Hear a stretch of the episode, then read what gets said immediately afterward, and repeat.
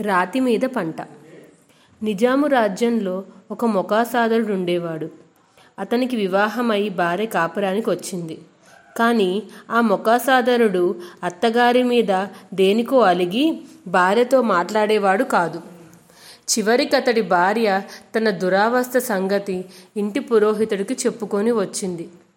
ఆయన కొంచెం ఆలోచించి అమ్మాయి ఈసారి నీ భర్త బయటికి వెళ్ళేటప్పుడు ఒక పని చెయ్యి. నోట వక్క పెట్టుకుని చేతిలో ఆకులు పట్టుకుని వాకిలికి అడ్డంగా నిలబడు. నీ భర్త నిన్ను అడ్డులే అంటాడు. సున్నం పెడితే లేస్తాను అని చెప్పు. దానికి అతను ఏమంటాడో చూసి నాతో చెప్పు అన్నాడు. భార్య అలాగే చేసింది. ఆమె వక్క వేసుకుని చేతిలో ఆకులు పట్టుకుని వాకిలికి అడ్డంగా నిలబడింది.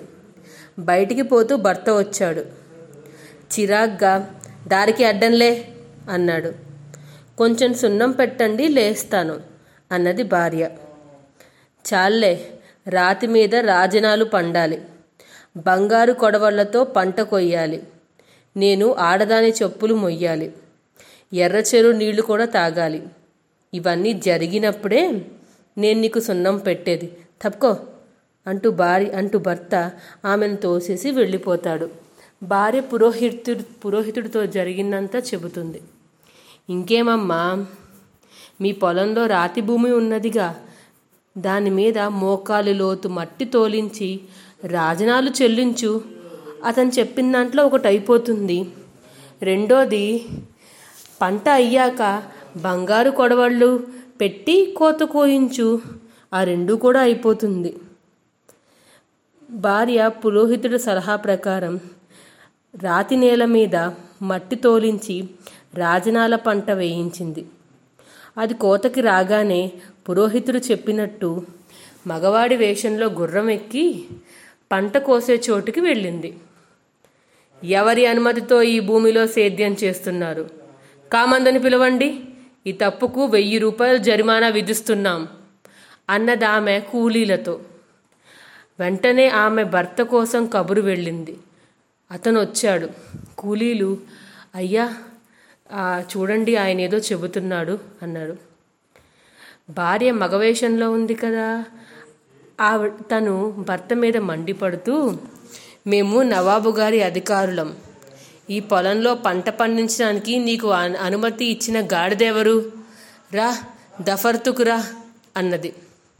భర్త వణికిపోతూ ఆ వేషంలో తన భార్యను తెలియక కాలినడకన ఆమె గుర్రం వెనకనే బయలుదేరాడు.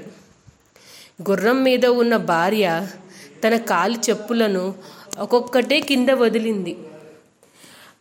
అసలే అధికారి చాలా కోపంగా ఆగ్రహంగా ఉన్నాడు కదా అని భర్త ఆ పడేసిన చెప్పులు చచ్చినట్టు తనే తీసి చేత పట్టుకుని గుర్రం వెంట పరిగెత్తసాగాడు.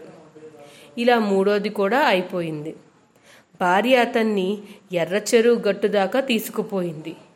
ఎండల ఎండలో చాలా దూరం పరిగెత్తి ఉన్న భర్త దాహం వేసి ఎర్ర చెరువులో నీళ్ళు తాగడానికి తన భార్య అనుమతిని కోరాడు. సరే నీళ్ళు తాగి నువ్వు ఇంటికి పో ఈసారి నిన్ను క్షమించాం అంటూ భార్య గుర్రం మీద ఇల్లు చేరుకుంది. తరువాత చాలాసేపటికి భర్త ఇంటికి వచ్చాడు. ఆమె అతనికి భోజనం పెట్టింది. అతను భోజనం చేసి బయట పోతుండగా ఆమె ఒక్క వేసుకొని చేతిలో ఆకులు పట్టుకొని వాకిలికి అడ్డంగా నిలబడింది.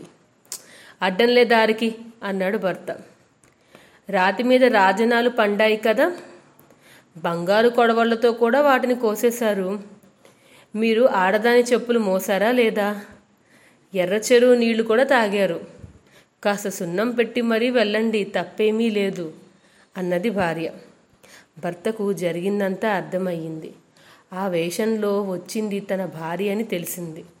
అతను సిగ్గుపడి ఆనాటి నుంచి భార్యతో మంచిగా ఉండసాగాడు.